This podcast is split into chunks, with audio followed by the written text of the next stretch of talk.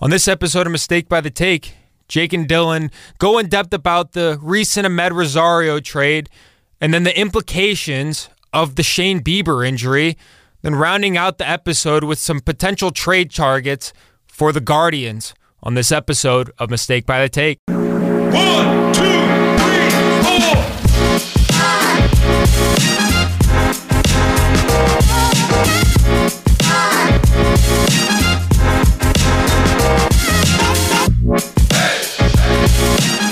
Episode 23 of Mistake by the Take. Jake Volnick alongside Dylan Feltovich. Big time guards episode. Big time guards episode, baby. We Trade got a, we got some stuff finally. Trade deadline's here. Trade deadline is already active and active for the Guardians.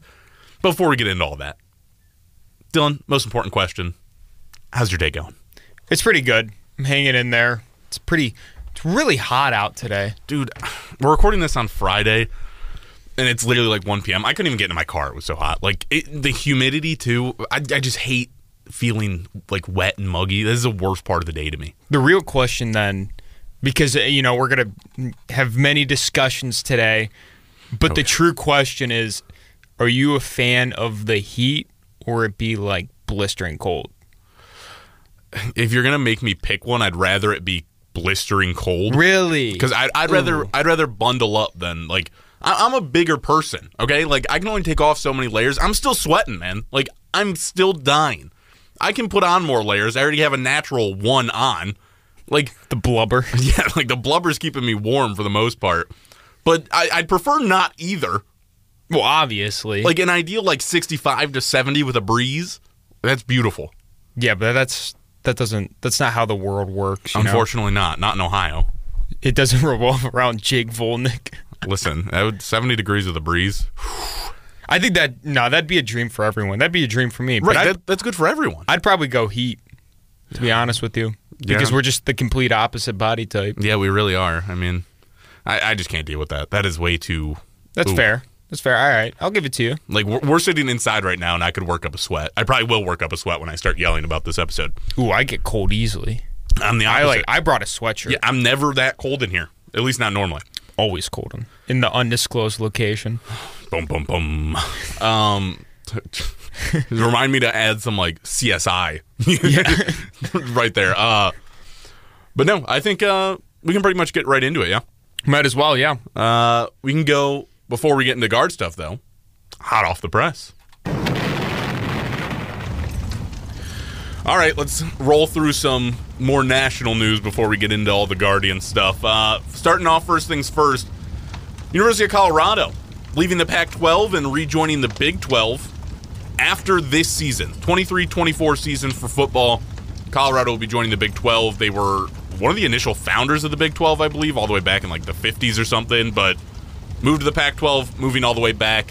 Obviously, this has something to do with, you know, primetime being there, and they're going to get the move. They're going to get some national media attention. But more importantly, the Pac 12 might be dead. No, the Pac-12's dead. That's the bigger headline out of this one. I don't.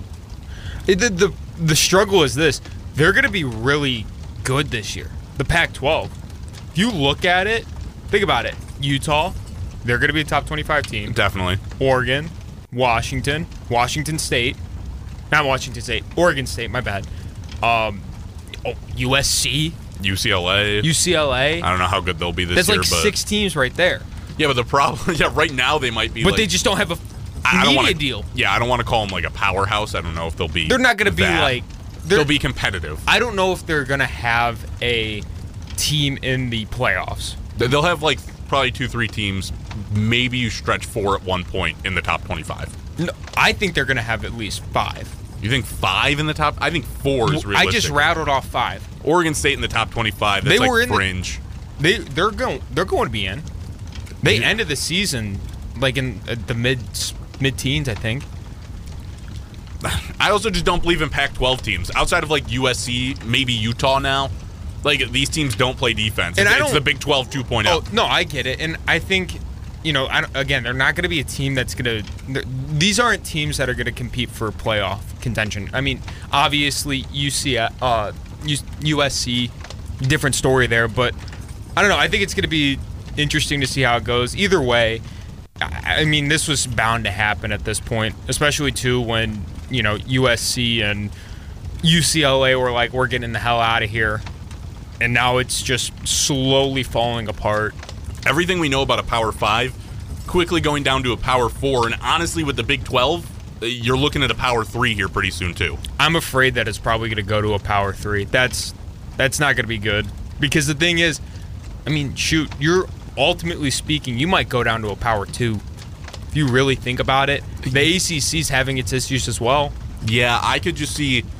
I don't think you ever get down to a power two just because I think there's enough competitive teams where a third conference would pick up other schools and still be competitive. Yeah, I think also too Notre Dame's going to have to join a conference at some point. I don't think they will because of the TV deal that they have, but it would really help the whole the, everything with college. It would help their own ca- case for making a college football playoff so they actually have, you know, Not- a, a bowl game or a title game to play in. Yeah, but now that they got 12, now that it's 12, I don't know. It, it just doesn't. Yeah, I mean, with the expanded playoffs, they definitely Oh, yeah, are like almost a shoe in if they play halfway decent. But if not, I mean, like these guys, they could be competing for an ACC title almost every year. oh, you have to for imagine. sure. They would be one of the top teams every single year in the ACC.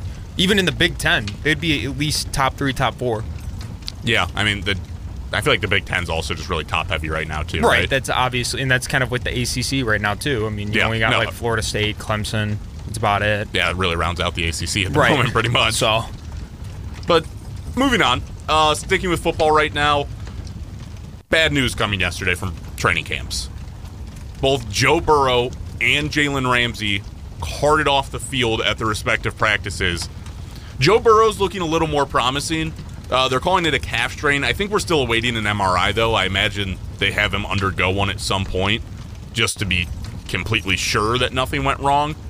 Um, but optimistic right now, still in doubt for week one, which as a Browns fan, however you want to take that, if you're excited for it, if you're not. I don't know. Personally, I would rather just take the win and not have to play Burrow twice in a year. But some people look at that as like kind of a you know cakewalk win, and you get a bad mentality in week one. I'd rather take the win. Every win counts. But Burrow looking okay, and then uh, Jalen Ramsey looking like he's probably going to need surgery. Ian Rapoport was saying that full meniscus tear or full meniscus repair is more likely, which would keep him out until at least like December. yeah, the Joe Burrow one scared me because I have Joe Burrow in my dynasty league, and I- mean I don't have that much quarterback depth. I have Jared Goff and Jordan Love, so it's yeah. getting pretty sketchy. And then C.J. Stroud on my taxi squad, but yeah, he'd be coming off a taxi squad probably He'd if be uh, coming off there, yeah. But I, either way, though, I love watching Joe Burrow play. I know it's kind of a sin to say that against that. No, so like, as a Browns fan, you get like a little bit like. Obviously, you know you care about the person, but realistically, the first thing that goes through your mind when you see a calf injury, like the guy's not dying. No, be realistic. Like, but you're like, oh, what could this mean for the Browns? Like, you get excited, but as a football fan, you're like, oh no, yeah, oh, I was freaking out. a top three quarterback not being available for possibly a whole year, like that sucks. And that how's it going to affect like guys Ja'Marr Chase, Tee Higgins? I got a fantasy draft coming up tomorrow, so I'm like, oh, will Still they have a think about it. quarterback? Yeah, because once when I saw the video of that, I immediately was like, oh my gosh, that's definitely Achilles. I because it reminded me of like Kevin Durant. You remember that video? Mm, yeah. Yeah. So I got really scared, but again, it sounds like it's just probably calf issue. It was again hot yesterday as well. Probably an issue there, just maybe cramps or something like that, or just a strain. Usually, you know, when it's get when it gets hot like that, stuff you know tears and shit. So I, I'm hopefully that one pans out. And then Ramsey, that one really sucks for that defense because I mean he was going to be a critical piece to that defense with the Vic Fangio scheme. It was going to be big time there. Ho- luckily though, I mean it, it sounds like December he'll come back. It'll be good for that defense there. But yeah, I mean hopefully Va- Fangio comes in there and really lays out the. Uh, the defense there because that's going to be their big issue this year is if they can get that defense together and to his health obviously but if, if they can really put that together they're going to be a threat Yeah, I, the defense actually, especially the secondary, is pretty deep in my eyes. Like, Oh, yeah. I think they look pretty good, even without Jalen Ramsey. Obviously, that's a huge miss. Like, I mean, that's a top three corner right there, yeah, easily. You, you hate to see that for a team, but if they can survive without him on defense, which again, he wasn't there last year, They're getting imagine some. they can. They have pieces there too, and like that defensive line looking a lot stronger too. They brought in Bradley Chubb last year at the trade deadline. I think it's gonna probably work out, and they at least got a guy in there that can really. I mean, Vic Fangio is known as one of the greatest defensive minds right now in the NFL, so we'll see what happens there. Again, it also it's kind of like a Brown situation too, where it's like one, you got the pieces on defense, and now you got a defensive mind in there. So we'll see what happens. But then also too, quarterback play. You gonna get it? Yeah, I think if the rest of the team holds up, they'll be just fine. Oh yeah. And Jalen Ramsey seemed in high spirits, by the way. He was like, end of the season run is going to be crazy. Oh, yeah, I tweeted saw out, that, yeah. something along those lines. So he looks like he'll be okay. Last piece of football news, though Justin Herbert becoming probably the richest uh, player in NFL history, I believe, with this deal, at least on a year to year basis. He signs a five year, $262.5 million deal. I liked it. They needed to get the contract done. I think the problem now moving forward is what are you going to surround him with? We got it in this fight earlier, like with Justin Herbert. Yeah, because he hasn't had any playoff success. Right, and I and I understand that, and he's been dealing with a lot of injuries, not with just himself, but the team. So you're you're really banking on Quentin Johnston to be a wide receiver one in the future because again, And a healthy one. a healthy one. Because the problem right now, I mean, Keenan Allen, great piece right there on the for their wide receiving room. But the problem is, he- I mean, he's coming up on age, deals with a lot of injuries. Mike Williams is very boomer bust. So now you're really banking on Quentin Johnston to be that guy because I mean, how are you going to be able to pay another wide receiver now? You're probably not. So maybe Quentin Johnston becomes that guy that could step in there and be a wide receiver one, but I'm not really banking on it. I didn't think he'd be a wide receiver one in the NFL. I thought he'd be a good two, kind of like a Mike Williams. So overall, we'll see what happens with that. Yeah, I, I think it's always good to sign a top 10 quarterback. I- Oh, it, it- no doubt about it. They definitely should have. Yeah, you always win when you sign a top 10, even if you have to pay them. We see this year after year. People freak out about the money, but then you look four years later, three years later, he's still got, you know, two years left on his contract, and now he's the eighth highest paid quarterback, but he's Right. performing like the fourth. Well, and, and, and it incentivizes you to draft better as well. Yeah. Because now you really got to hit on your picks because you can't go out there and go sign that Tyreek Hill or go, go sign Ja'Marr Chase or anything like that. You got to go draft that type of guy. And luckily, I mean, this year I probably would have went best player available for them, and which would have been like defensive tackle. I think I was checking over it and they should have waited till next draft because next draft, I mean, there are so many wide receivers I was looking at. Well, don't put it out of the question they draft another one either. No, I, and I don't. I, I just don't like the mentality of drafting the same position twice in a row. I it usually just kind of tells me that you missed on a pick in the first round at least. Because if you go like the obviously the Bengals, different scenario because they went Tee Higgins in the second and then uh, Ja'Marr Chase in the first, but it just kind of shows me that you're you keep missing on your position that you're drafting. Either way, though, it'll be interesting to see how. I mean, I, I think if he's healthy this year, you're gonna get top four, top five level play out of him. Yeah, I, I definitely think you could get, I don't know about top four, top five, but you probably get, you know, top eight in my eyes. I, I think he'll be just fine. They pass the ball a ton. It's worth signing Herbert. Yeah, I'm and also too. I'm interested to see what kind of running back room they build around him as well, because Austin Ekeler's not the answer. I know that for sure. Yeah, I mean, he's going to be gone after this year. Right. I was surprised that he stuck around for the one year deal, honestly, but you pay a guy. Uh, moving over to baseball, we'll close it out with these two stories right here. The bigger of the two, because it affects the Guardians not directly, but in a way indirectly. Lucas Giolito and reliever Reynaldo Lopez of the Chicago White Sox are dealt to the Angels in exchange for four prospects. I didn't understand this one to be honest with you. Uh, the the thought behind it here, and there's two sides of it, right? The White Sox are absolutely selling. No, I, I understand that part. Uh, the Angels are on the other end going all in and taking Shohei Ohtani off the trade market. But at this point, are as I don't- the yeah, Angels, I no. don't really see it. I don't see them winning a World Series, but also if you're not going to trade Ohtani, you have him for three months. What do you really lose? I don't know. There's there's apparently rumors that he's debating it, and if I was Ohtani, I would have booked it out of there. Don't get me wrong, but there's apparently rumors that he may be sticking around. So if it was, if that's the case, and you can actually ink him to a long term deal and have him come back, then it's probably a stupid idea to get rid of four prospects. But overall, I mean, I just don't really like it for the for the Angels. Like, I do you really think that they're going to be a team that could contend this year? Because I mean, I mean, 54 and 49. Don't get me wrong, but at the same time, you're six games back in a pretty heavy division. Yeah, I mean, you get Mike Trout back at some point. He, I think the update on him was he was able to hold a bat now, and kind of take some swings with a fungo, which isn't you know all that promising, but it's progress. Um, but I don't know when you have those two on a team and you surround them with anything, your luck could change at any point. I really don't think they could win a World Series. But Nor I don't do hate I, the yeah. move. I don't hate the move to go all in. Again, I don't I don't hate it either, but I just I I have questions about it. And again, for Ohtani, I honestly think when you could move an hour down the road and get paid more money to go play for the Dodgers and probably have more success, I see you doing it. No, I agree. I think the Dodgers are fully capable of also doing that too.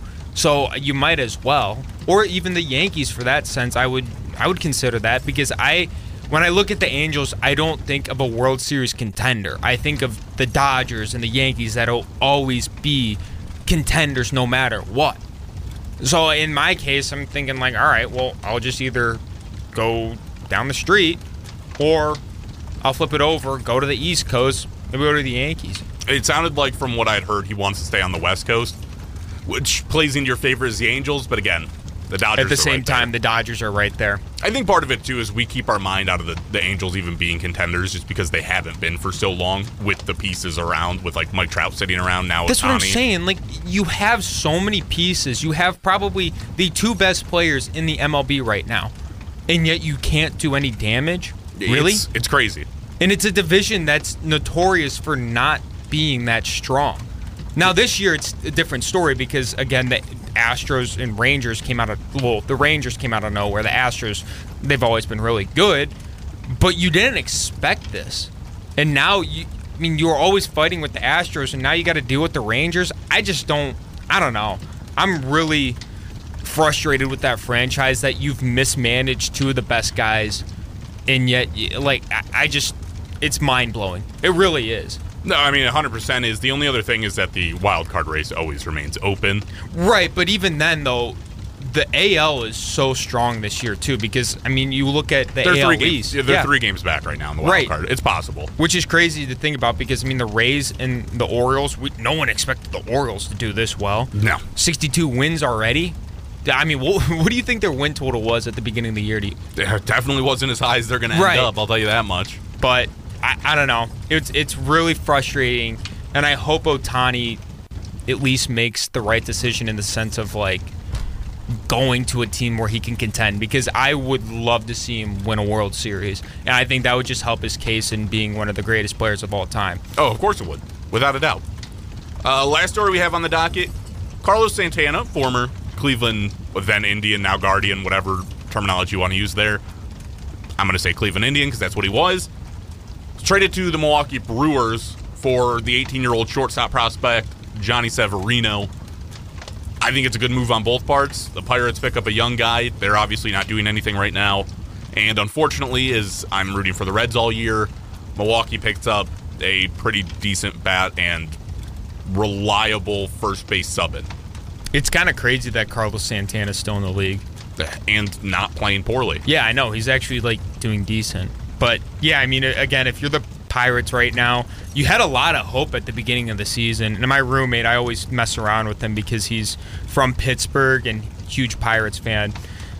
You obviously just kind of need to build up from the ground at this point because again, it- just didn't pan out like every year. But you know, I, I the Pirates are basically in the same boat as the Guardians. It's just unfortunately they're okay. I wouldn't say probably same boat. Yeah, a little different because boat. obviously, you know, 45 wins are not doing too hot right now. The Guardians are sitting on the boat. The Pirates are swimming to the boat, and Yeah. with sharks chasing. They kind of fell off the boat at the beginning after the beginning of the season, but it's in the same sense of like you just you're not a big market team.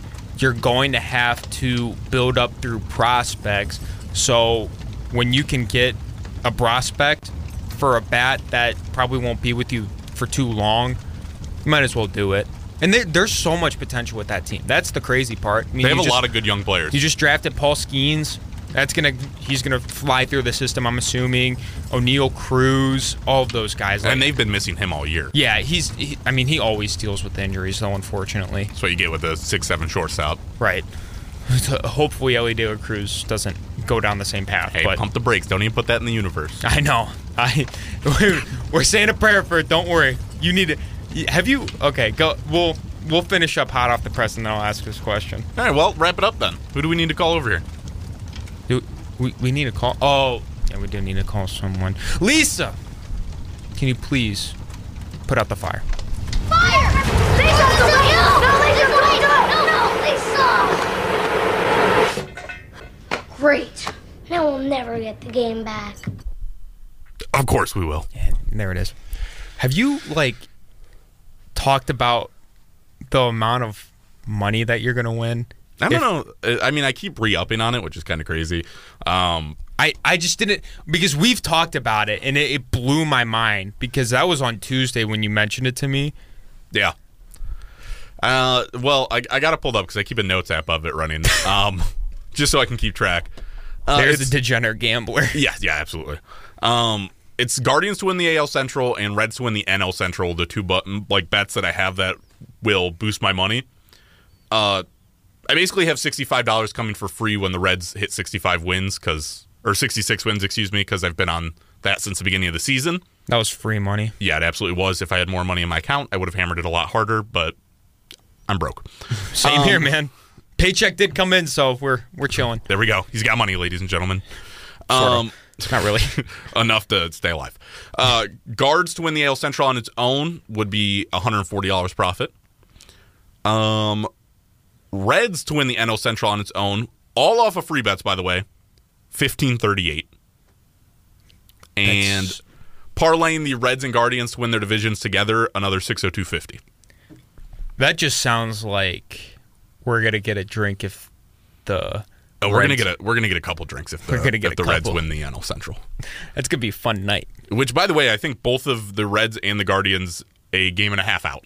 I can double check Right around that. there. Yes, game and a half for the Gardos, and then also a game and a half for the Reds. So it's very doable. Yeah, but they're not the same record, obviously. No, no, not at all. Hey, we're back above 500 though.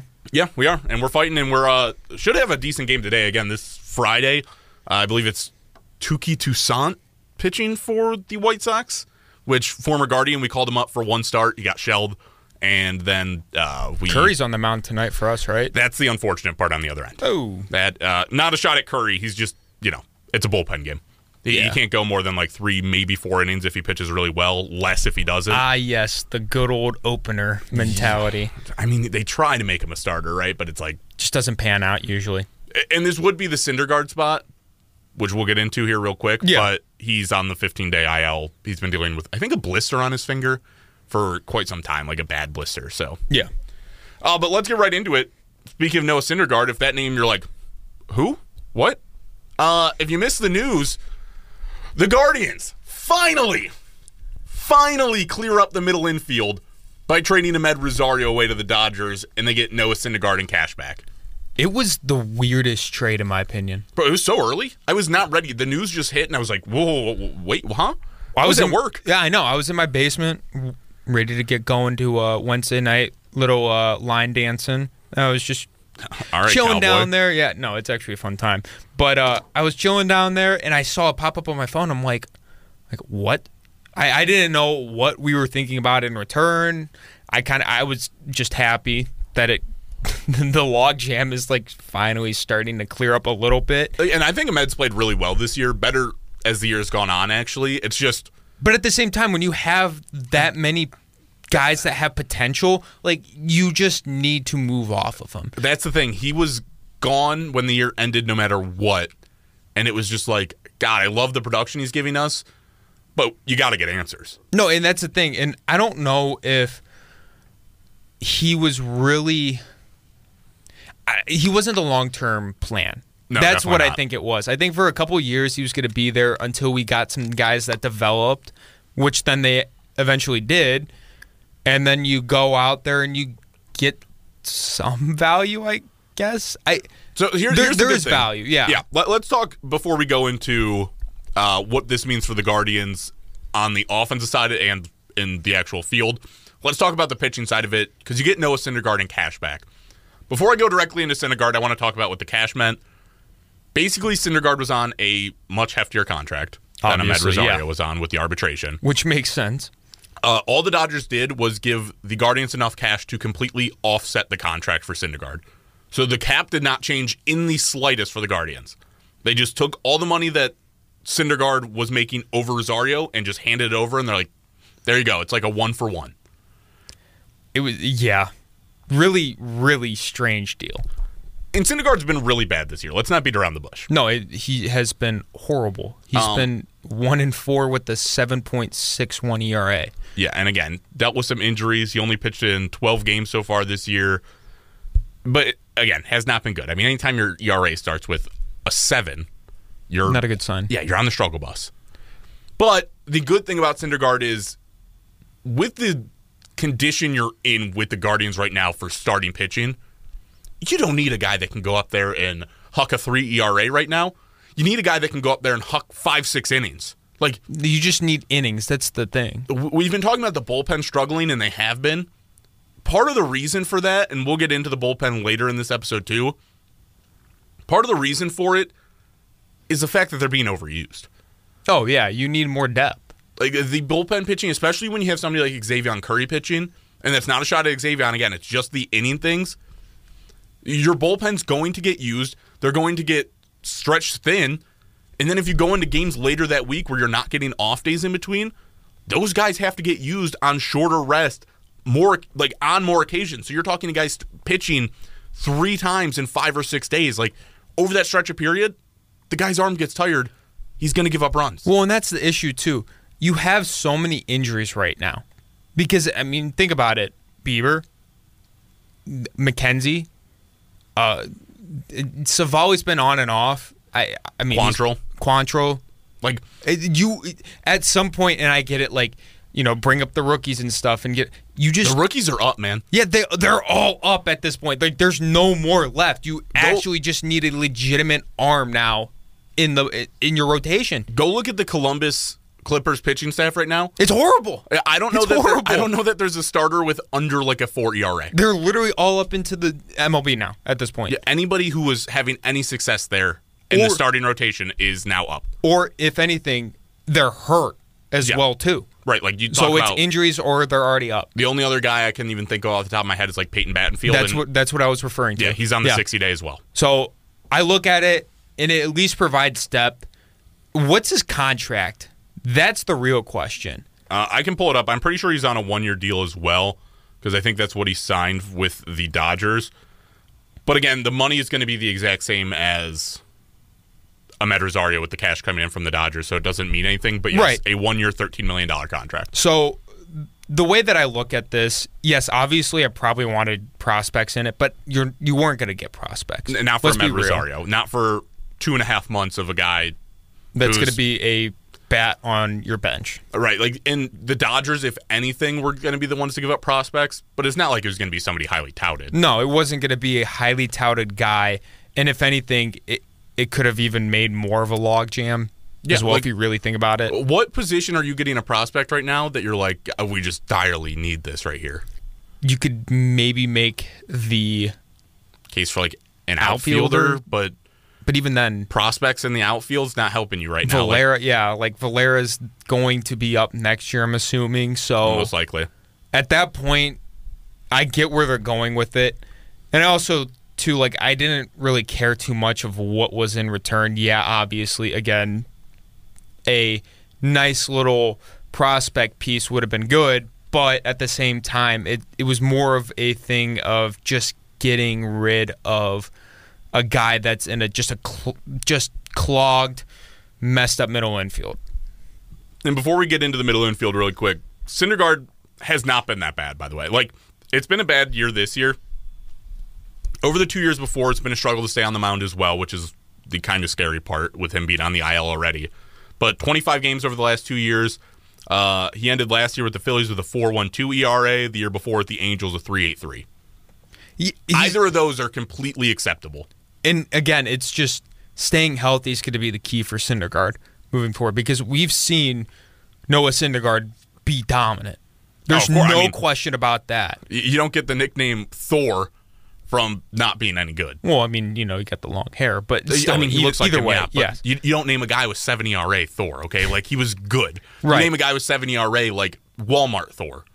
Walmart Thor.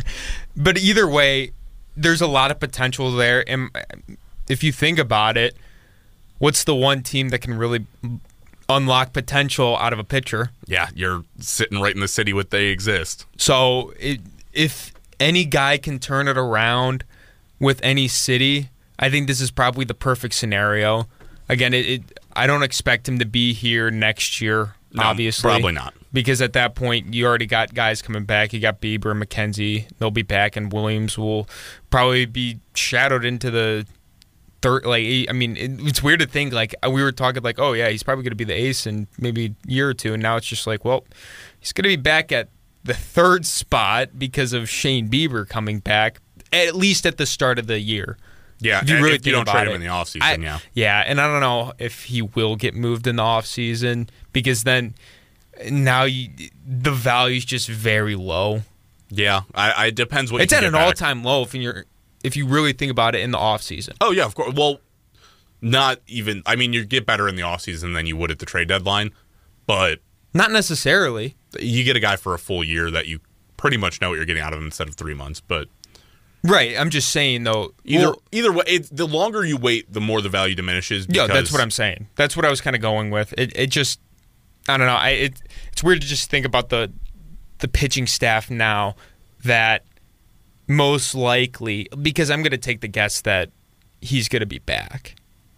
I yeah, I don't know. We'll see what happens. In Obviously, yeah, we don't everything's just been weird this season. Yeah, I'm not willing to make the money. He'll be back to start the year next year, but I also am not saying that he won't be. Like, Yeah, there's a chance. It's a coin flip. You could trade him before the year starts. You could trade him some point on. I think at any point you probably move off of him. You're going to move off of him next year at some point. Yeah. I, I think that's going to be the case, but I think also too you may wait a little bit in the season just because again you, you dealt with injuries this year and you don't know if you're going to deal with injuries again. So maybe keeping him around just as at least providing depth helps, but at the same time, what do you, you need something in return. Yeah, So little off topic right now. no, I know. We're, we're in a real. I was bag. just thinking about No, that the other day. All good. All good. We'll, we'll get to that even a little bit later. We'll touch on it again. Yeah. But talked about Syndergaard. Uh, Amed Rosario, in terms of for the Dodgers, a much better role for how he's playing right now. You'll probably look at him as a possible DH suitor there, as well as like a late game pinch hitter, situational hitter. So he doesn't have to play as much defense. Or they just hope that they can respark his defensive ability because years past he wasn't bad, but this, This year year it's just been abysmal. I, he's cratered. Like he's been the worst defensive shortstop understand in it. baseball. Yeah, he kind of fell off on the defensive end. Not not even kind of. No, he 100 percent fell he off. Fell off. to like the depths of the earth. But yeah, and that's the thing too. It, it- in the Dodgers' perspective, you need more bats. Take a chance on a guy like Amed Rosario, where he has been pretty good at the plate this year. He's, it's starting to come around a little bit more. He's hitting 265. Yeah. the power hasn't really been there, but situationally he's been really good. Right. Then that's what you're going to get him for. You're not going to have him as your everyday shortstop. And you don't need him to be your everyday shortstop. Not in LA, you don't. Right.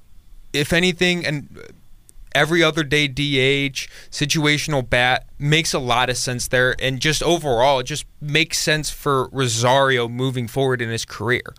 I don't, I'm not saying that he's declining or anything like that, but once the defense starts to fall off a little bit, it gets a little sketchy then. He's now like, where else are you going to play? So if in a role of a DH, I like it a lot for the Dodgers perspective or just you know again as you said situational. Yeah, and I, I could see him going to LA and being a better defender. I don't know if I want to say good, but better than he was here. You, you never know what's going on. Who knows? Maybe he turns it around too. Yeah, like it, it could have been a looming thing where he's sitting in the defense, over pressurizing himself. Two guys sitting behind him that are playing well. Not to mention, it's probably already on your mind that you could very well be traded in your third year of ar- like arbitration, and Right. probably not coming back. Like the team's probably not going to re-sign you.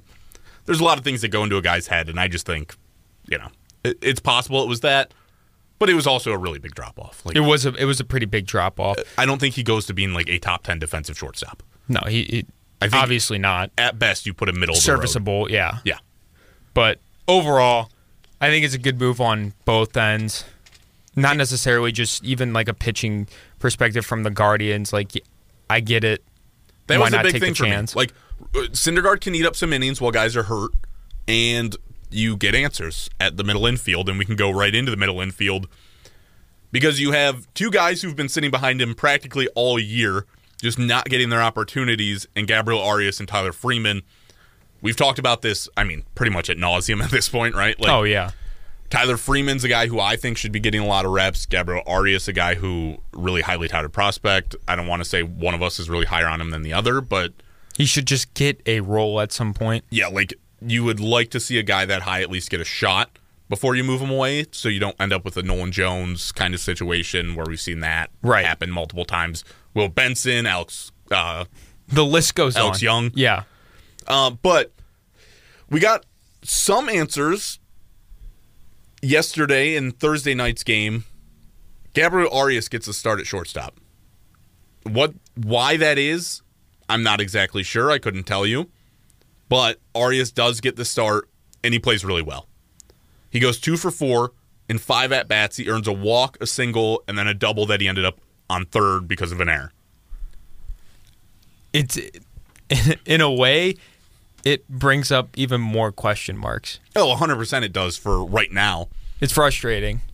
Uh, because Tyler Freeman's obviously been the better hitter all year. That's Like, what I'm saying. Arias, even after yesterday's performance, still hitting below the 200 mark. Freeman nearly at 300.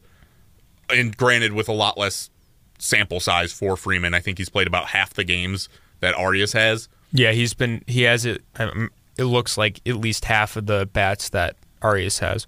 So I don't want to make it like a one to one comparison because obviously Arias has been there. And again, we've talked about it being moved all around. He's played first, third, right, short, second. Like he's been everywhere. You you can make a case for both of them. 100% you can. In either way, whatever one you go with, uh, you get an answer this year, right? And, and Yeah. Tito's talked about this. The worst thing you can do is at the end of the season be left without an answer. You'd rather have that answer be no than not get one at all. Like if you play Arias all year and it's just like, yeah, he's not it. At least you know. Yeah, And now you can solve it next year. If you start to play them both and you're like, oh my gosh, I just I have no clue, that's the worst case scenario. Because now you go into the offseason or next year going, who do I play at shortstop? Well, and the other thing too is you got other guys still. Yeah, like we've talked about it. Rocchio. Rocchio's banging on the door. yeah, like he's in AAA, and then obviously a couple of guys a little farther back in Juan Brito and Angel Martinez. But I kind of wanted them to move off of one more piece in this. It's still possible, by the way. They- they- we're we're yeah, recording this on uh, July 28th. The trade deadline's not until Monday or midday, Tuesday, yeah. August 1st. Yeah. So there's a chance that obviously they they clear it up even more, but at the same time, you like I said, you have more question marks now because who does get the start, and who do you roll with for the rest of the year?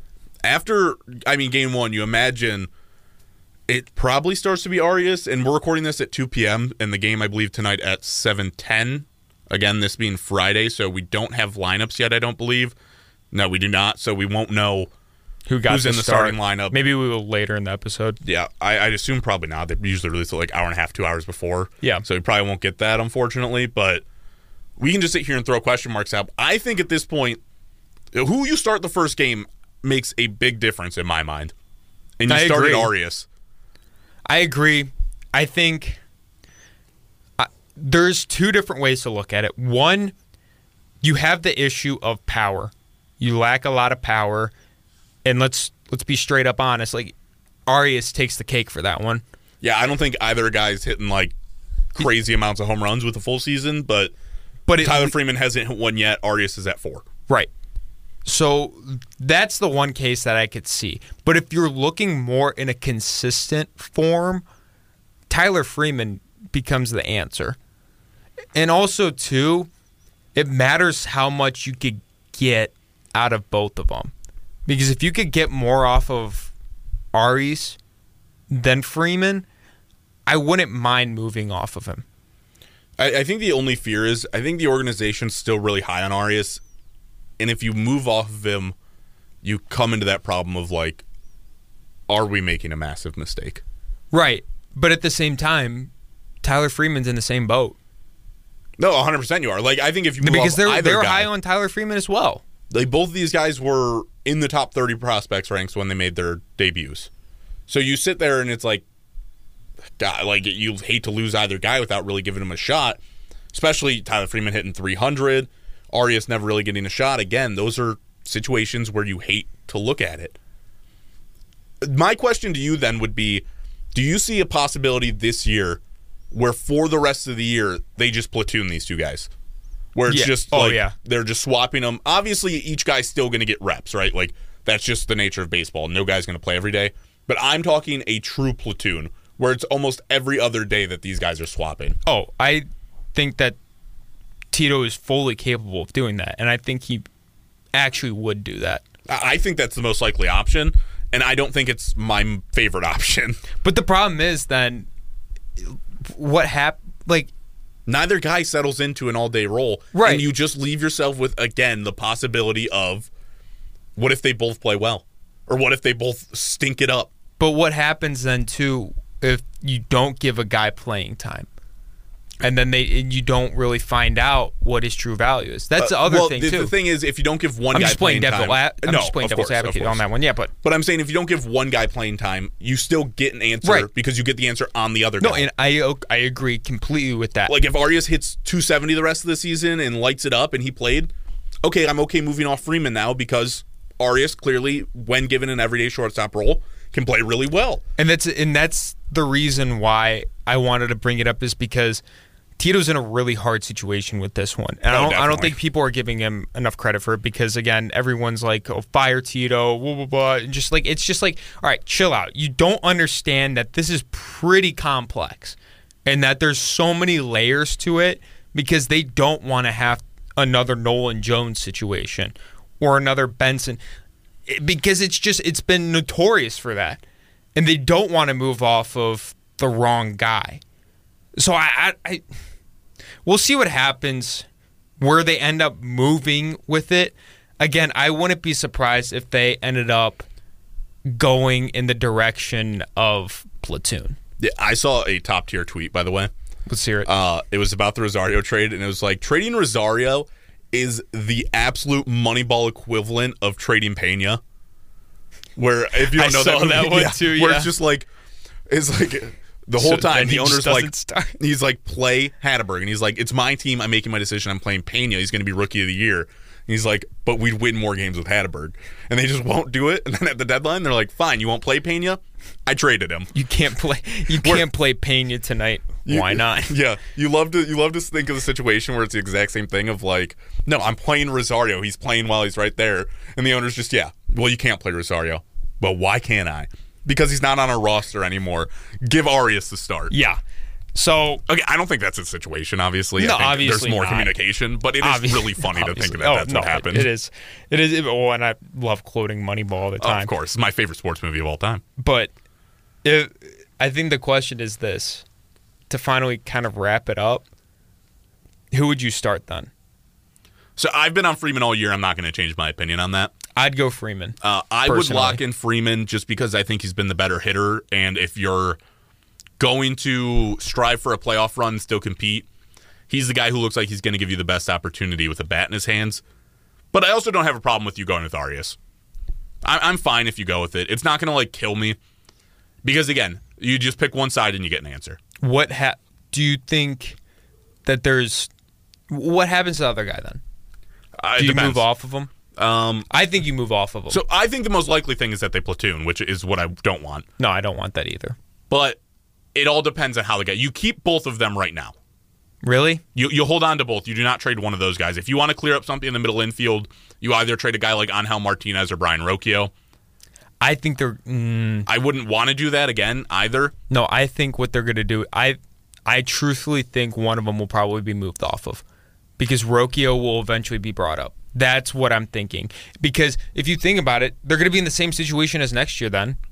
Because But- Rocchio's gonna have to be up next year. Oh, I There's think no he's doubt on about the it. roster. Yeah, but again, let's just say you played Arias this season. If he's your guy and he's good, it doesn't matter. Right, obviously. But if he's bad, you hold on to Freeman. Start of next year. Freeman, it's your job. Go play for it. You give him a couple months. If he's not playing hot, okay, Freeman's not the answer either. Here comes Brayan Rocchio. You you just move through the totem pole.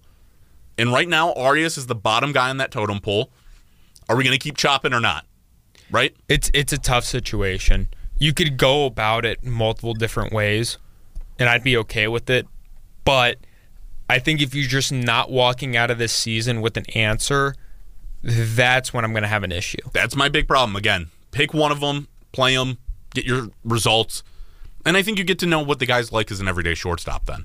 Yeah, Like if you keep platooning them, there's still that like, oh, it's a competitive nature. You're you're still going to be playing for your job. That pressure is going to be there either way. But but at the same time, I kind of wish they did this earlier, so then you could have started this process. But obviously, it it probably wouldn't have been done. yeah, it's just an organizational problem. Yeah. I'm sure of just like not being able to get a trade piece until the deadline for Rosario. Exactly. So like I, I know they tried to trade him in the offseason too, and it just didn't happen. Like Just the value wasn't there. You weren't going to get what you wanted, and th- if you would have offered Syndergaard and cash at the start of the year, the Guardians would have laughed in your face. Right. Like this is purely because of the injuries. Yep. So, again, I think that it should be Freeman, but I also don't have a problem with it being Arias if that's the way we go. Only problem I have is if you get a platoon, and it's possible the platoon figures it out too, but if it doesn't, you're in big trouble. I just want an answer. That's my big goal out of all of this. I couldn't agree with you anymore. Just give me a guy who can play shortstop or who can't play shortstop, and give me that definitively. Yeah, I agree.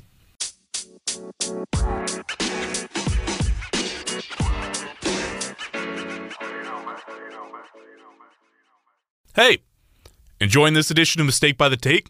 Never miss an episode by hitting the follow button on the podcast and by dropping a follow on our social medias. That's at Mistake by the Take on Instagram and at MBTT Pod on Twitter. Again, at Mistake by the Take on Instagram and at MBTT Pod on Twitter. Thanks a lot. And now, back to the show.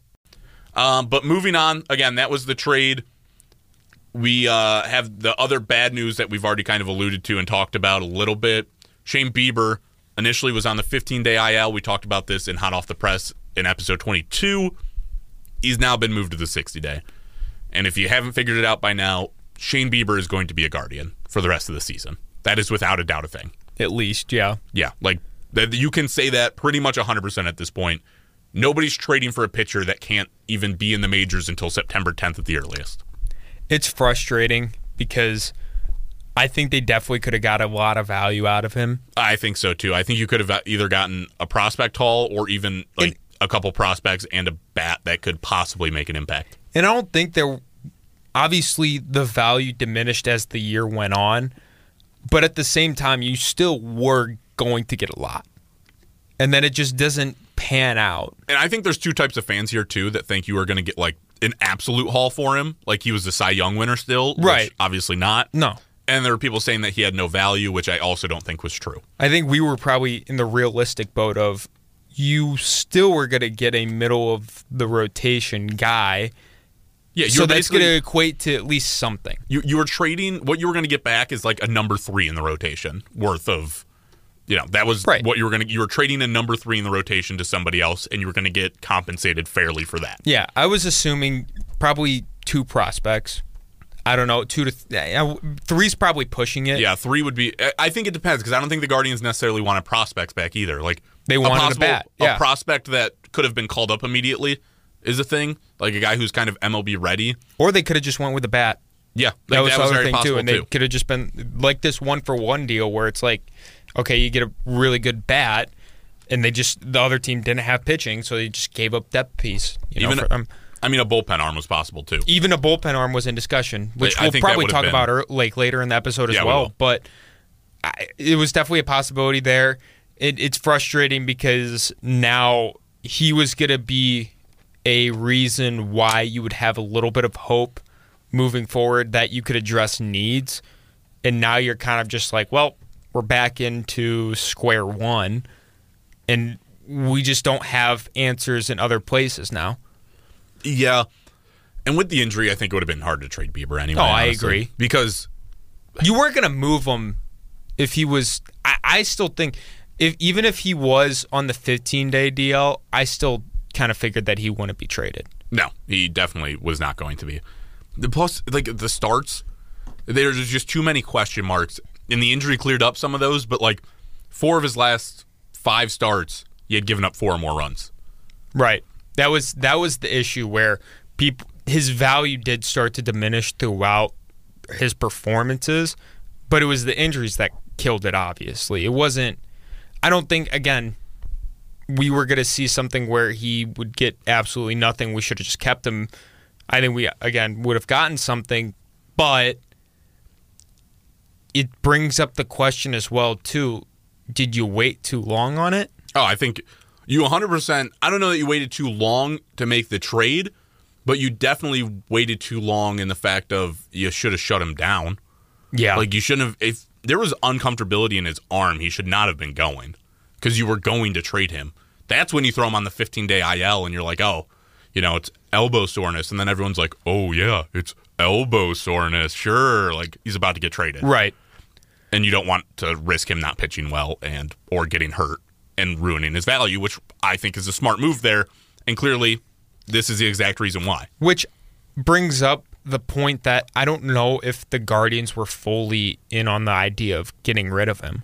Um, I don't know that you were fully in on like we have to trade him, but you were definitely like we're gonna shop and Yeah, you were gonna find an you were gonna find an option potentially, and uh, now it didn't work out. Yeah, I think you needed the right price to move off him. I don't think it was guaranteed. I don't think they were gonna get the right price. That was the issue at when it wasn't before the trade deadline. No, because no, the no, trade deadline obviously brings out a lot of anxiety with teams that's like all right we need one last piece let's go get it do whatever we have to especially with for example like the angels they go out and get lucas Gi- giolito sorry that name's hard even i'm I'm Giolito. yeah I'm, I'm italian sometimes i botch it giolito I mean, it goes to show you that teams are desperate, and they give up four prospects. Granted, they also got a bullpen piece as well, but in the same boat, like that's four prospects. Yeah, you got two pretty good guys. Right, of- like what- Reynaldo Lopez isn't bad, and Giolito's. I mean, been one of the better pitchers in the league for Right. some time. So now you're kind of looking at it like, yeah, you definitely could have gotten something. Yeah, like you could have gotten something. I think Giolito's in a much better spot than Bieber was right now. Oh, 100%. But you also, yeah, and you could have packaged somebody else with Bieber too. We talked about it. You could have Right. packaged Amed. You could have went with somebody like Oscar Gonzalez, one of the short, middle infielders. You It's could have just- gone a bullpen arm. It's just more of me saying that desperation comes out more during the trade deadline. It does. I don't know that you necessarily get more than you would, but you get teams to move faster and work through their progressions. Whereas if you're not trading around the trade deadline, trade talks are much more likely to stall out. Well, and also, too, you're more likely to get what you want. Yeah, the, I again, I think teams would still be willing to get there. It's just like if you start to talk and you're like, ah, we need more, and teams like, Yeah. mm, no, and then It's kind like, of a little could- push off the Yeah. cliff that you need. Just and then the little, deadline yeah. comes back up, and you're like, I still need that, and they're like, Yeah, or an injury well, happens. it's now or yeah. never, right? Like, Yeah. The injury happens and they need it more in Right. that sense. And teams, yeah, they, you do get desperate around the deadline to be like, okay, if we don't make a move now, we're stuck with what we have. Exactly. Let's just do it. Yep. Uh, but again, Shane Bieber not going to be traded and not available until at least September 10th. Which, if you're the Guardians, uh, it does suck. But if you're able to coast and stay towards the top of the division, you have him possibly for an end of the season run slash postseason Which run. helps a ton. Yeah, like if you, if you want to try to win a series in the playoffs, Shane Bieber being there is a big plus. And the thing is, with like attendance being up, and we saw By the way, way up. record, yeah, record-setting numbers like this past coup- weekend. Yeah, the weekend we saw a crazy. I think the most since we'd had since like I think it was 2017 in a weekend. uh, against the Phillies, and then uh, one of the day games. Yeah. And this last week were one of the most like filled day games in a big portion of time too. So when you're looking at it from that perspective, from a very, very per- business perspective, it's not bad that you're hanging around and you just sneak into the playoffs. Yeah. If you really think about it, because then, all right, make a few extra bucks off a couple more games. Might as well. If you make the playoffs, it's a, like It's a- you it's always want to make the playoffs, and especially with young teams, you want to make the playoffs. because it's a lot promising and you get experience for them. Playoff experience is great, which is why I'm not opposed, as we've talked about before. We won't go into this, but like getting starters, young starters, these rookies in during the playoffs, I'm fine with because guess you don't expect to win this year, and you I- get reps. I think also too, it's just as long as you don't have the mentality of going all in. Because Yeah. if you're saying like, oh yeah, we need to go all in, we need to trade this and get rid of our farm system to try to potentially win something, like obviously not. The AL is at an all time high right now. Yeah, So you you know that you're at an all time high in the American League when the Orioles are winning their division. Yeah. So I'm okay with getting into the playoffs and just sneaking in and again getting reps for the younger guys. So it's it, and it's again not a bad thing revenue wise. Gets No. more fans in for a couple more games. no, I mean, and you get your own guys playoff experience. That looks great, and if you don't win it this year, it just sets you up that much better for the years following. Exactly. because a lot of these guys are going to be on the roster for some time to come. Like Bo Naylor's not going anywhere. Josh Naylor's not going anywhere. Andres, Jose already has that experience, but Kwan, like more and more playoff experience. Right. And the pitchers, as we talked about. There was also moves made in conjunction with moving Bieber to the 60 day. Um, first things first, Tim Herrin gets option to AAA. Welcome to Columbus. Unfortunate, we've seen this like nine times at this point this year. I don't even think he's been pitching that bad. They're just all over the place. Like they're trying to find a left-handed arm that works. In his last start against Philly on Sunday, which is the one where the Guardians blew up in the tenth, uh, he had given up three runs, two of them earned. But before that, he had had like a stretch of four or five appearances scoreless. Although one of those was a three walk, immediately get pulled and somebody pitched out of it. But still, I think he'd been okay.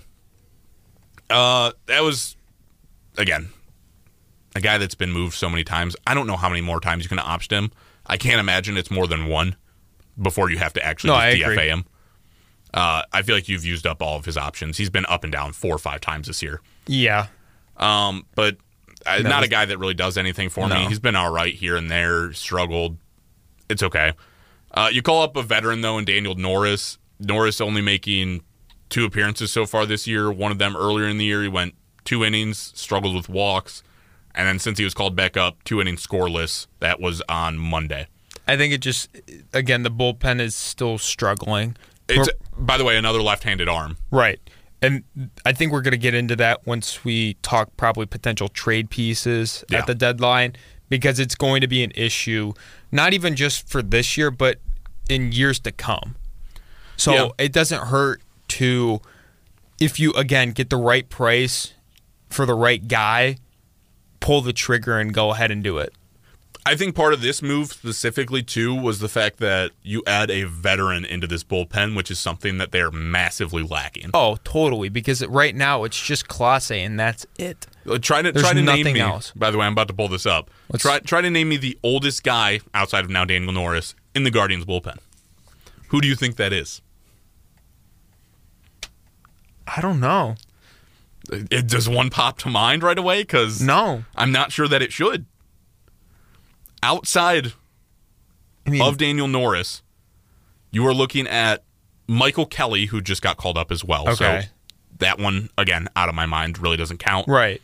Other than that, the oldest guy's 27. Who is it? Uh, I'd, I'd have to like sit here and search birthdays, so I'll just rattle off the guys that are 27. Uh, De Los Santos is 27. Hentges is 27. I was gonna say probably Eli Hentges. Morgan and Trevor Stephan. But th- that's not a vet. No. Like those guys have been up for a couple years. Like you probably think Stephan, My- but he's dealing with his yeah. own problems. My bet was it was going to be Hentges, but I, did, I again I, I don't know. Even then, like your youngest piece is 27. Your oldest piece, yeah. I mean your oldest piece. My bad.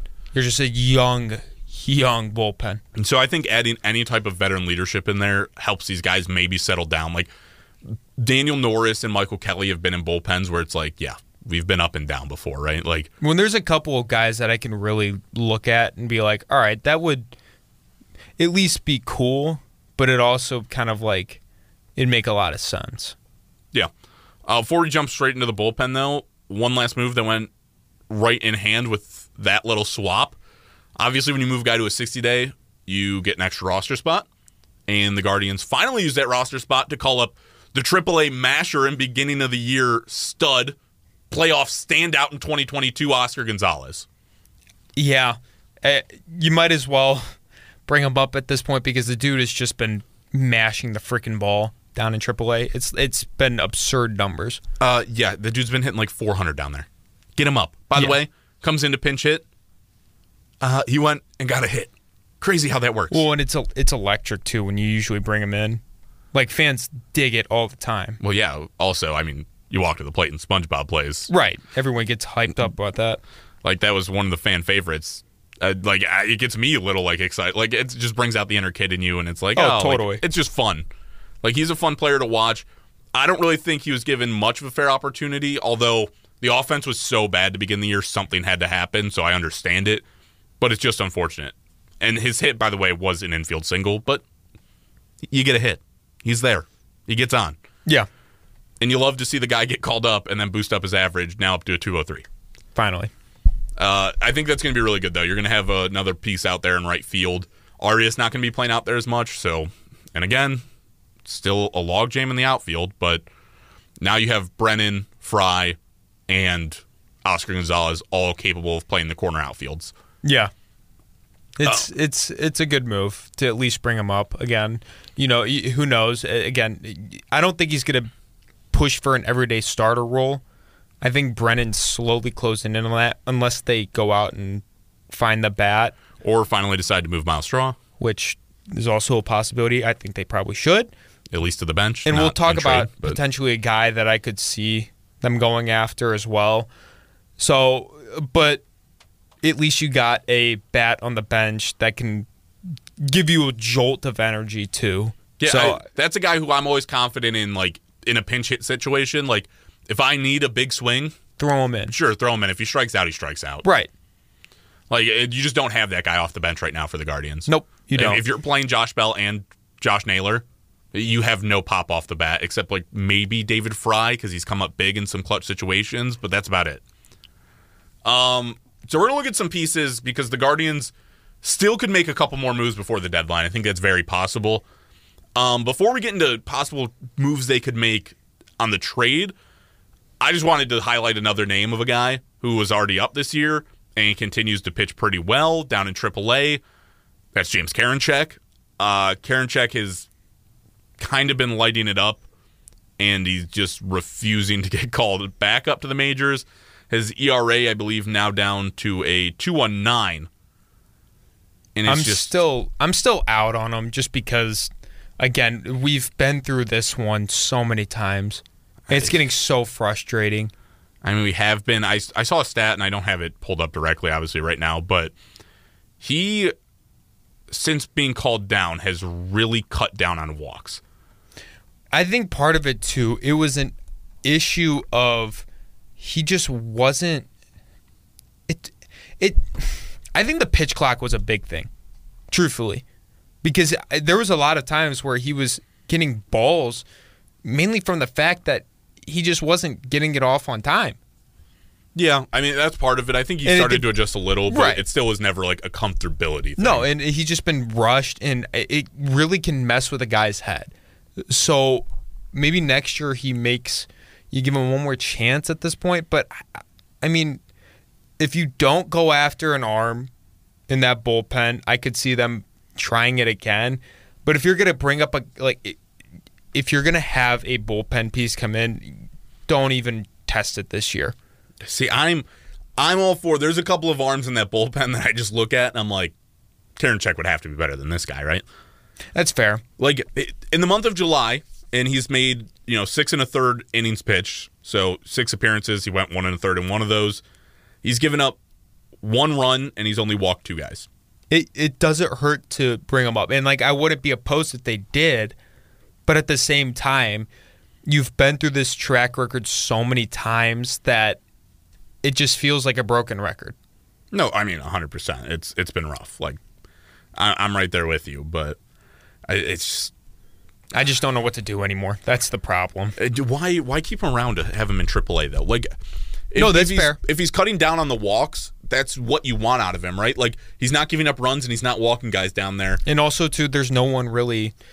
It's not like he's getting roadblocked Right. right now. Like It's not the log jam that you saw in the middle infield. That there's a bunch of guys with potential, but no, like I would take him over quite a few guys probably right now yeah. that are right-handed arms in that bullpen. So uh, I would probably again. It all depends on what they do at the trade deadline. That's where I'm standing with it. Yeah, it, it, it just we'll see what they do. Yeah. Um, if, do you have any bullpen names in mind that you think they could go out and get? Because I didn't really. uh, Bullpens are. It's hard. The moves are so volatile that they can go out and get. There's so many names, and you could just see guys get moved. Like one name that might come to mind is like Trevor May on the Athletics, but I saw some Trevor May. I think s- I think a bigger name team like with bigger aspirations go out and get him because he's on a one year deal. Yeah, and I think another guy would be like a Josh Hader, but like again, that that it's just seems pricey for me, It's right? too pricey. It's more. That's more of me. Just I love Josh Hader. I always thought very good pitcher, dominant guy, and he's a lefty. And then it's hard because you look at another guy like Jordan Montgomery. There's it's it, when you get very specific, it gets pretty hard to truthfully find a bullpen piece because you're looking for a bullpen piece, but then also a lefty. So you're really just kind of filtering too much in that sense. So now you're kind of like, all right, do we really want to give up a bunch for a guy that's probably too pricey and doesn't really want to be here? Yeah, I think you probably trade for a middle of the line bullpen guy, and I just don't know who that is. Like, there's so many of them that Which could be- Trevor May would make the most sense. Yeah, it's just still like on a one But year even deal. then, it's a one year. he's it- a vet, and I think a lot of teams like the Dodgers and stuff would be willing to go out right, and and, get him. it's more of a sense of it's makes sense, but not enough sense to do it. Actually, Yeah, I don't know. I mean, I know what they're trading, looking to trade for is guys with multiple years of control, or that they could most definitely have a chance to resign. And I just don't know who that would be out of a bullpen. Like, no, you, you really don't. I'd have to really look into it. And for a bullpen piece, I just really don't care to. No, I, I don't. It's hard finding bullpen guys. It's usually like when you're trying to build like I, I'm again. I'm thinking of it in like a football sense. You build up your whole lineup, and then finally you get your running back at the end. That's kind of the same thing with the bullpen. Like you build up everything else, and then you're just like, all right, now we just need a couple of bullpen pieces to really solidify everything. in, in this case, I would just rather wait for them to make a move if they're going to the bullpen and assess the move they made rather than sit there and be like, well, they could make this move or this move. And I can be like, look at all the research. No, I don't care. Like, when it comes to like bigger names, like we're going to throw out some bats that they could go out and get because I have a few of those. Yeah, But yeah, I just don't really have an answer at the bullpen. If they go out and get somebody great, if not, Lord help us. And if they make a move, I'll talk about it then, and we'll see where we're at. I agree. So what what are you thinking then, bat wise? There's a couple of names that I can kind of throw around. Um, one of the names that stuck out to me was Jonathan India, but I just don't think that's going to happen. That's No. just more middle infield clog. I've been, man, I was, Although- I've been hoping for that one. yeah, I just, I just had to It would it, make out there no sense, but it's kind of like my Josh Hader one. Yeah, it, I Just just like it'd be so it cool, but yeah.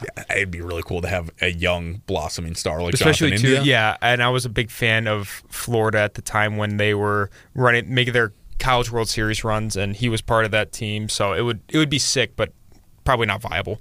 Uh, yeah, definitely not. He's also in arbitration next year, so yeah, it'd be Hey. nasty battle there. yeah, no need to go out and do that. Uh, names that now make more sense. Um, one that I always see floated around, and we've talked about before too. I think Jo Adell's kind of on the market. The unfortunate part is the Angels now no longer selling, so they're gonna want a ready piece probably to get rid of Adell. which And- you really can't provide. Yeah, I just don't think you really have. Like, you can't get rid of a starter right now. And what do the Angels really need? Right, they needed starting pitching, which Right. they just went out and got with Giolito, and they got a bullpen guy in Reynaldo Lopez. And unfortunately, right now, those are the two places you struggle. Right. It, it just wouldn't make any sense. Like maybe they would take a catcher, but I mean Matt Thaiss's Even then- pretty good there. Like, Yeah. You kind of look at that one. and who are you giving up? Right? Like they're not. They don't want Cam Gallagher. So are you Yeah. moving off of Naylor or Fry? I would hope not. So, and Jo Adell was a guy that we talked about for Shane Bieber trades. And it would still make sense if you gave up Shane Bieber, but obviously you can't do that now. So now I'm kind of looking at it, and it, it it's really rough to see that you can't get because I'm pretty I'm still high on Jo Adell. I, I know you're probably not as high on him as me, It's possible that he could be good, but yeah. I'm but at the same it right time, yeah, you're you're not completely sold, which is fine. But you know, I I still think there's a lot of potential with him. Still a little younger as well too, so I, it kind of sucks seeing that that name's kind of out the door. But Yeah, but uh, again, I just don't see. I don't see a situation where we could acquire him. Truthfully, No, it's it's wishful just- thinking. I, I just don't really, yeah, see where the, the Angels would be needy for anything that we could really give up Yeah, reliably. it, again, they're probably looking for bigger name guys right now. Right, they- they're going all in. So you have to give MLB ready guys. They don't want prospects. They're willing to give up prospects, Yeah, and I just don't think that's a move either team's willing to do right now. exactly. Uh, another name that really popped into mind, and I, I don't really think this one's going to be doable either. Uh, it's going to be Cody Bellinger. That's the other one that I was really thinking about. Uh, Bellinger would be a great piece to add in this outfield. Uh, It'd it would be huge for us. it would sure up an outfield slot. Like right field would be locked down for the rest of the year if it was Bellinger. Uh, he's hitting 317, 15 bombs, 46 RBIs, an OPS in the nines. The problem is, again, he's on a one year deal. Yeah, and And of, you'd have to give up some prospects to go get Cody Bellinger right now. well, and the problem is, it's it's frustrating because he's everything that we really need. We Oh. need power, and then you could stick him in center field. You can stick him in center. He's also played corner outfield. Like he can play first. We know that. Yeah. That's where he was playing with the Dodgers for a portion of time when he was over there. Yeah, and I think you should just stick him in that in the outfield at that center. Uh, maybe yeah, DH. 100%. But overall, that one stings just because he really would fulfill a lot of our needs. Oh, 100% he would. And it's the right team to do it with, too. Like, there's clearly going to be the Cubs out there selling because they're pretty much out on the playoffs yeah, at this they're point. they're toast. They- have, they're, I think they're six games back, but it still doesn't make that much sense for them to compete. Like, e- even if you make the playoffs, where are you going with it next year? Like, they're still pieces away. If you could if you could move off like a guy like Cody Bellinger and get pieces, then totally. It was kind of the same boat as us with Uh, with Shane Bieber. Then, if you really think about it, and Bellinger's a guy 28 who was kind of in a prove it year. He had struggled at points with the Dodgers and kind of got moved off of. And it was like, what's your next contract going to look like? Well, when you go out there and hit 317 as part of the Cubs, you, you're probably going to. kind of helps your case a little bit, Yeah, you, you might get paid after that. just a little bit. So, again, a guy that you're probably not going to be able to keep around. And also, too, I again, like you said, you're probably not going to be able to extend him. yeah. So you get him for the rest of the year, and then what's the point? Yeah, Uh, a guy that I think is, and I'm actually going to save this guy. No, no, I guess not. It, it's Randal Grichuk. We talked about him we talked about him uh, a couple earlier episodes on. ago. Yeah. Um, he's on the last year of his contract too. That's the unfortunate part. He's hitting 307, only six bombs. He's a bit more of a. At some point, though, you're going to have to just bite the bullet. He's a guy. Now here's a guy. Uh, okay, Colin. yeah, uh, but he is one that I think you could get for a little bit less money. He's now declining not a- towards age. He's 31. You might be able to re-sign him, but the thing is, like, he's basically every other outfielder that we have. Just hits for better average. Like he has six home runs this year. Right. I, it doesn't. It's not a bigger name either. It's not No, going to be. like be. he's been around for a while. Like guys recognize the name, but it's not like uh It's not like Cody Bellinger. That's what I'm saying. Where- No. And you're not going to get the same stats as him, obviously. But it, it's one of those things where at some point though you're gonna just have to say screw it. Let's just do it and get him because if you truthfully want the bat badly. You're there's just not that much options because again you're it's like a filter system and when you're shopping for something online and you're clicking all these filters you see your options just slowly start to go down and that's what's happening with this case like it's not going to be an ideal situation with one of these guys. And even if you do, that name is going to be pretty pricey, especially if it's a multi year thing. So it, you're going to have to realize that there is going to be some flaws to w- whatever guy you get when you make this trade because it's just that's how it works when you do this type of thing. Yeah, I, I don't know if I see Grichuk possible. This last one's the only guy that I could see legitimately happening. Who And is it? The the problem is too because we'll get into this after. There, there's three guys sitting at corner outfield right now on this roster Yeah. who, and if you count Kwan, that's four, but I consider him locked up. So there's three guys basically fighting for one spot. Two if they're actually willing to move Straw to the bench, but that just doesn't seem likely. So I think you have to get a young guy, a guy. I who, agree. A guy who can actually go out there and just be like, okay, this guy's going to be good, and he's going to be good for years to come. So I can be okay with, you know, sticking him over guys that kind of have potential. Will Right. Brennan, David Fry, Oscar Gonzalez, and that's reaching over to the St. Louis Cardinals and going and getting Jordan Walker. I think Jordan Walker was another guy that I was potentially looking at. So right now he's in pre-arbitration. So you'd be entering sticky territory on re-signing him, but he is 21. He's hitting 270 this year, nine bombs. He moves quick. He's a good defender, and the Cardinals are looking to move off of guys. I don't know if they're going to move off of that one though. It sounded like in trade talks they were willing to move. They're they want to move outfielders, and Jordan Walker's one that they feel like they can get multiple good prospects. Oh, they for. definitely could. So it's a guy that they're okay kind of moving off of because let's be real, the Cardinals are on the down. Like No, I, I completely agree with that. they were good last year and now they're not good this year, which tells you trajectory. Like they're going to have to rebuild. Right. No, and, and I completely agree. But at the same time, that's a really young piece, and I don't know how much the Guardians are willing to give up for a young piece like that. Because yes, he definitely would be a staple in this offense. Then at that point, if the production continues, but at the same time, like there's also the chance that it doesn't pan out. Which who knows? I know it's crazy to think like that. Walker's a guy who I think just No, and I agree too. Like most likely he will. But he's a like, 21 year old in the MLB right now hitting right. 270. So I think what, my question then becomes, what are you willing to give up for him? Well, I think one of those outfield prospects you could move. I would probably move off of Valera at that Uh, point. Yeah, Valera, you could probably argue moving off of for him. I think you could move off of one of the guys you might have up right now. I don't think anybody really wants to go trade for David Fry. I think he's 27 or 28 at this point. Uh, Brennan or Ogo are obviously two guys you could argue getting rid of just to clear up that depth. I'd be fine moving off of any of them. I'm sure you got some pitching prospects in the works that you could trade that are probably some like 18, 19 year olds. Uh, there, there's guys around, right? Like Angel Martinez, another guy a couple years away from making the MLB. The Cardinals might be. I think those are the guys they want, uh, guys that are still a couple years away. I I think at that point, maybe I would do Valera.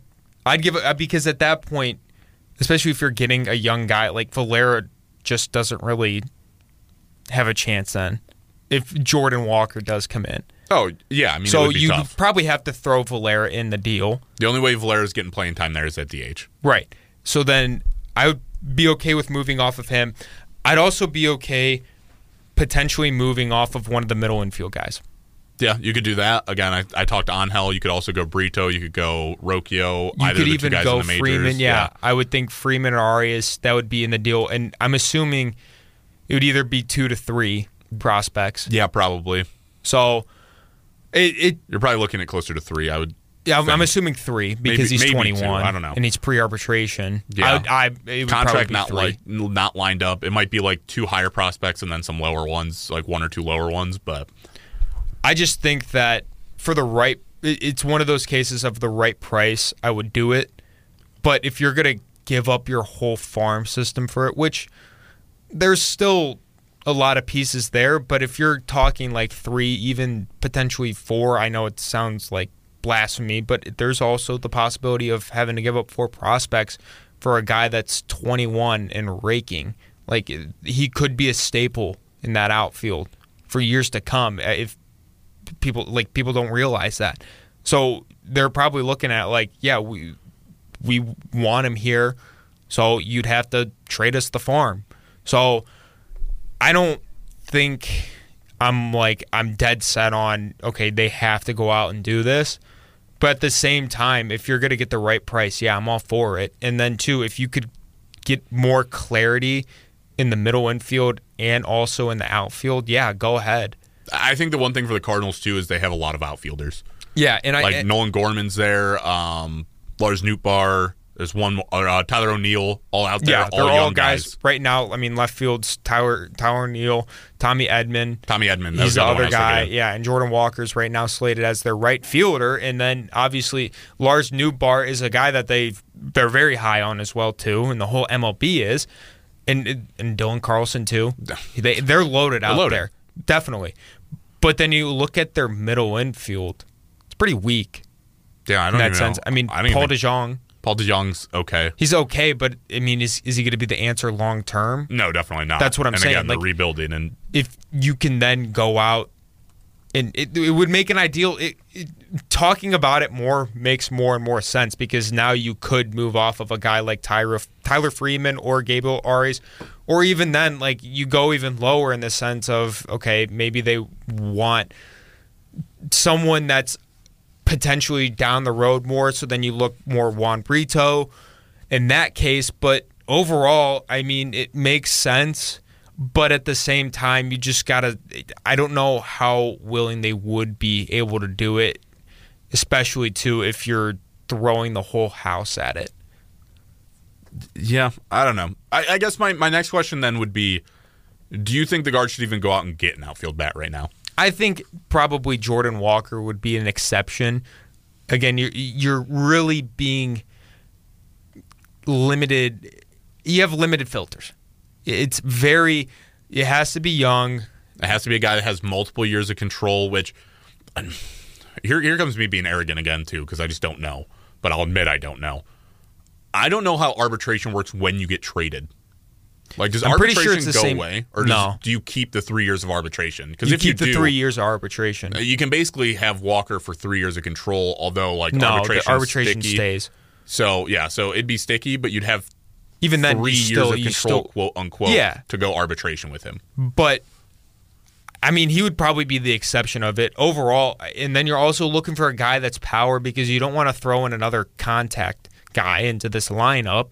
No, and I think It'd just be frustrating. Jordan Walker's a guy that can kind of do both, right? Right. Like, That's he he's for- just an all around hitter. yeah, he hits for good enough contact, like 270s, Right. perfectly fine in my order, and nine homers right now. Yeah, please. You're looking at a top of the lineup bat there. yeah, like that. Not not I'm not saying like a one hitter, but I'm just saying like one through four, like he's most likely in the future at least being there. yeah, if he's slotting into your five or six, you feel real good about your lineup. Right. And again, another thing too is it's got to be for the right price. You can't give up the house just for a guy because th- th- you still have a lot of potential in your minor league system. And I always say that you need to trust in your minor league system. So go out and do that. Daniel Espino, another name that is possible to move That off That would of. make a lot of sense there too. From what I know, the Guardians are still pretty high on him. I, it- I mean, I am too. I But think the injuries is yeah, just right. I think he's great when he's there, but he's just never There. on the mound. So Yeah. it's like, what what am I getting out of him? I feel like he's been in the minors for Dude lights granted, up the gun, yeah. 16. Yeah. like he's been there a while because he's been 16. But what what am I waiting on? Like I, I just feel like he should have been here two three years ago. Dude can chuck though. Yeah, I'll I mean give him he's that. hitting like 102. The guy's Right. absolutely crazy. But are you ready for uh, the last uh, draft? I guess I am. Daniel Espino, by the way, only 22, so That's still crazy. time on him. Yeah. So Well, let's go. Yeah, Friday draft time. Uh, we're going another blind draft. Yeah. yeah, blind draft, but you're gonna have to make a blind lineup. This so there's dangerous. a it's a certain thing that I'm looking for. Okay. It's going to be you're taking guys from every like any Guardians or Indians player ever. Okay. All right. No, no, nothing's off limits. But You're gonna limit my my ball knowledge here real bad. you're not. The thing is, you don't know what type of team you're building because there's Yeah. a certain requirement for it. Okay. Let's hear. So you're gonna pick three outfielders, build in a whole infield, a catcher, and then you also gonna get a DH as well. Okay. All right, ready? Who are you taking for a catcher? Uh, What am I? You don't just any guards player. Name it Uh, yeah, ever. ever. You can name whoever you want. Uh, Carlos Santana. Okay. Who you taking as your first baseman? I hate not knowing what I'm drafting here. This is really stupid. like no, I just, no, this is actually this is gonna be hilarious. uh, Jim. Tell me, Okay, second base. second base. Like, why? Why does this have to be me? I, I genuinely. I was thinking this. about him like, what would torture Jake? I'm like, like I just not don't- giving him any clarity would be hilarious It's like I don't even because know. it's gonna be it's gonna be funny seeing the result of what's what the team would be. like second base is such a terrible position for the Guardians Oh. historically. like, Don't get me wrong, I know. well, at least from what I can remember, right? I'm sure there's one, and people are probably screaming that I'm an idiot, and they're probably right. But I just can't think of one off the top of my head. Like in my brain, I want to say Omar Vizquel, but he never really He was a played shortstop. second. Yeah, he, he Do didn't you want to really take play. him as your shortstop then? uh, no, I'm gonna hold off on that. I, I might still take him, but Okay. second base and the only guy that's coming to my mind and I literally so I was gonna say Kipnis, but I'll actually just go Andres at this point. Wow. Okay. Yeah. So then, who's your third baseman? Um Yeah, I, I was gonna get cute, but we'll just stick Jose in there. Stick Jose. Yeah. Shortstop. Yeah, I'll go Omar. All right. Left field or just corner. Give me two corner guys Two corner outfielders. because then we'll go center field. I hate that I don't know what I'm drafting, so I'm just trying to pick good players, which could be completely wrong. Yeah. No, I I, could know. just be a complete moron. These are wild card two guys that like they could make or break your lineup. Oh, that's great. I love this. Um, we'll go. I'll throw Michael Brantley in there, Doctor Smooth, and in the other corner outfield, Shin-Soo Choo. Wow. Yeah, There's a name. Uh, center field. who Grady? Sizemore. Grady Actually, Sizemore. no, swap that. Kenny Lofton, DH. Albert Belle. You definitely shouldn't have took Grady size. I mean, you should have took Grady size more than that one, because I don't know what I'm drafting. I'm just. I was like Grady Here's Sizemore, the then I was issue. like, screw it. I'll go Kenny Lofton. That's older. That's fun. So as uh, the the problem with this lineup right now, we lack a lot of power, right? Don't tell me we're going home An runs. all-time power lineup. So we'll go through it. Your catcher, Carlos Santana. Uh, There wasn't really many options that you could have gone. yeah, there. like name that me was a, a tough one. Name me a power hitting catcher that no, was. that's fair. Obviously. I'm like, do you so have I'm not one in stressing. mind? No, that's what that's what I'm just saying. Like you got to make the best of what you can. You hit the first base one on the head. Yeah, I Second base, you whiffed on. I'm pro- I probably would have went Carlos Baerga there, but. Baerga would have been the better pick. Again, I don't know what I was I, drafting. I would have so- just picked him straight up because I I, think he's like one of the best second basemen No, the I Guardians mean- all time. Oh, Indians all Yeah. time. Third base, pretty. I I mean, can't really go wrong with that one with Jose. Makes sense. Shortstop, who'd you pick again? Uh, I think I went Omar. You went Omar? Is not going to help me. No, you probably should have went a guy like Francisco Lindor, but it's okay. Again, I just Yeah. don't know what I'm drafting. You really kind of screwed yourself in the outfield. That was your big issue there. Because you went with Michael Brantley, Yeah. which great hitter, but you know, he's a one of the best contact hitters. I named him, and you know what I really thought about immediately after I named him Who? is the fact that, and it was after I named Shin-Soo Choo, Yeah. uh, I could have went Manny Ramirez. yeah.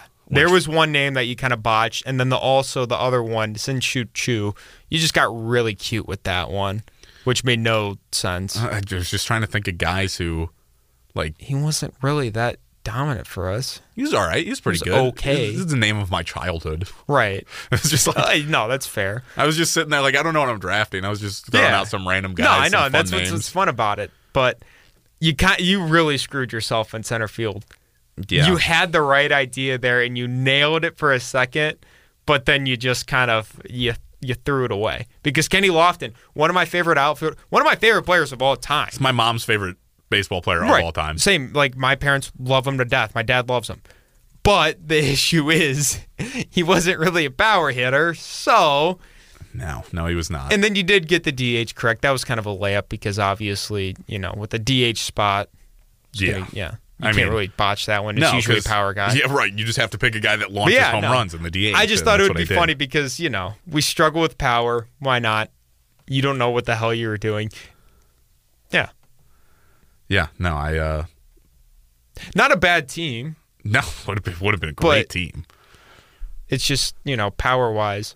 There, I mean, there's definitely some guys that I missed on all time too. I just looked up the all time home runs leader. I took the top two, so Yeah, they're props to me. good. That's Thome and Belle. I missed on Manny. Uh, like, uh, there's no way in my head I'm taking Earl Averill. Like, that's just not happening. Slipped my mind on that. Yeah, right. Like, no shot. Uh, I hit Santana, who was fifth. Hal Trosky probably wasn't pulling that one out of the hat either. Larry Doby uh, was definitely a name in my mind. I just- was gonna say pitcher. I was gonna make the like put down like a pitcher option and just be like totally blow your mind, and I would have been like Bartolo Colon as like a joke. Probably would have been your best One. option, right? Yeah. Uh, Larry Doby though, like center field, I was just like, I'm pretty sure Doby played center. And I was like, do I really want to dig deep in the bag for Doby? Like, I don't know what I'm yeah. drafting. And I was like, and I wanted to make sure I had the position right. Like, I thought he was a uh, center fielder, but I didn't know if he was corner. Or, yeah. No, that's fair. Um, I wanted to do pitcher though. Damn. Yeah, That would have uh, been bad. I, I don't know why I just thought of that randomly. Andre Thornton, a guy I wasn't naming No. without a shot. Uh, Jose, that's kind a nailed that layup. Like, what other third baseman are you really going? I mean, Eddie Murray. Is he on the list? He wasn't with us for long. Uh, no, because probably all time. I'm not an all time guards home runs, so okay.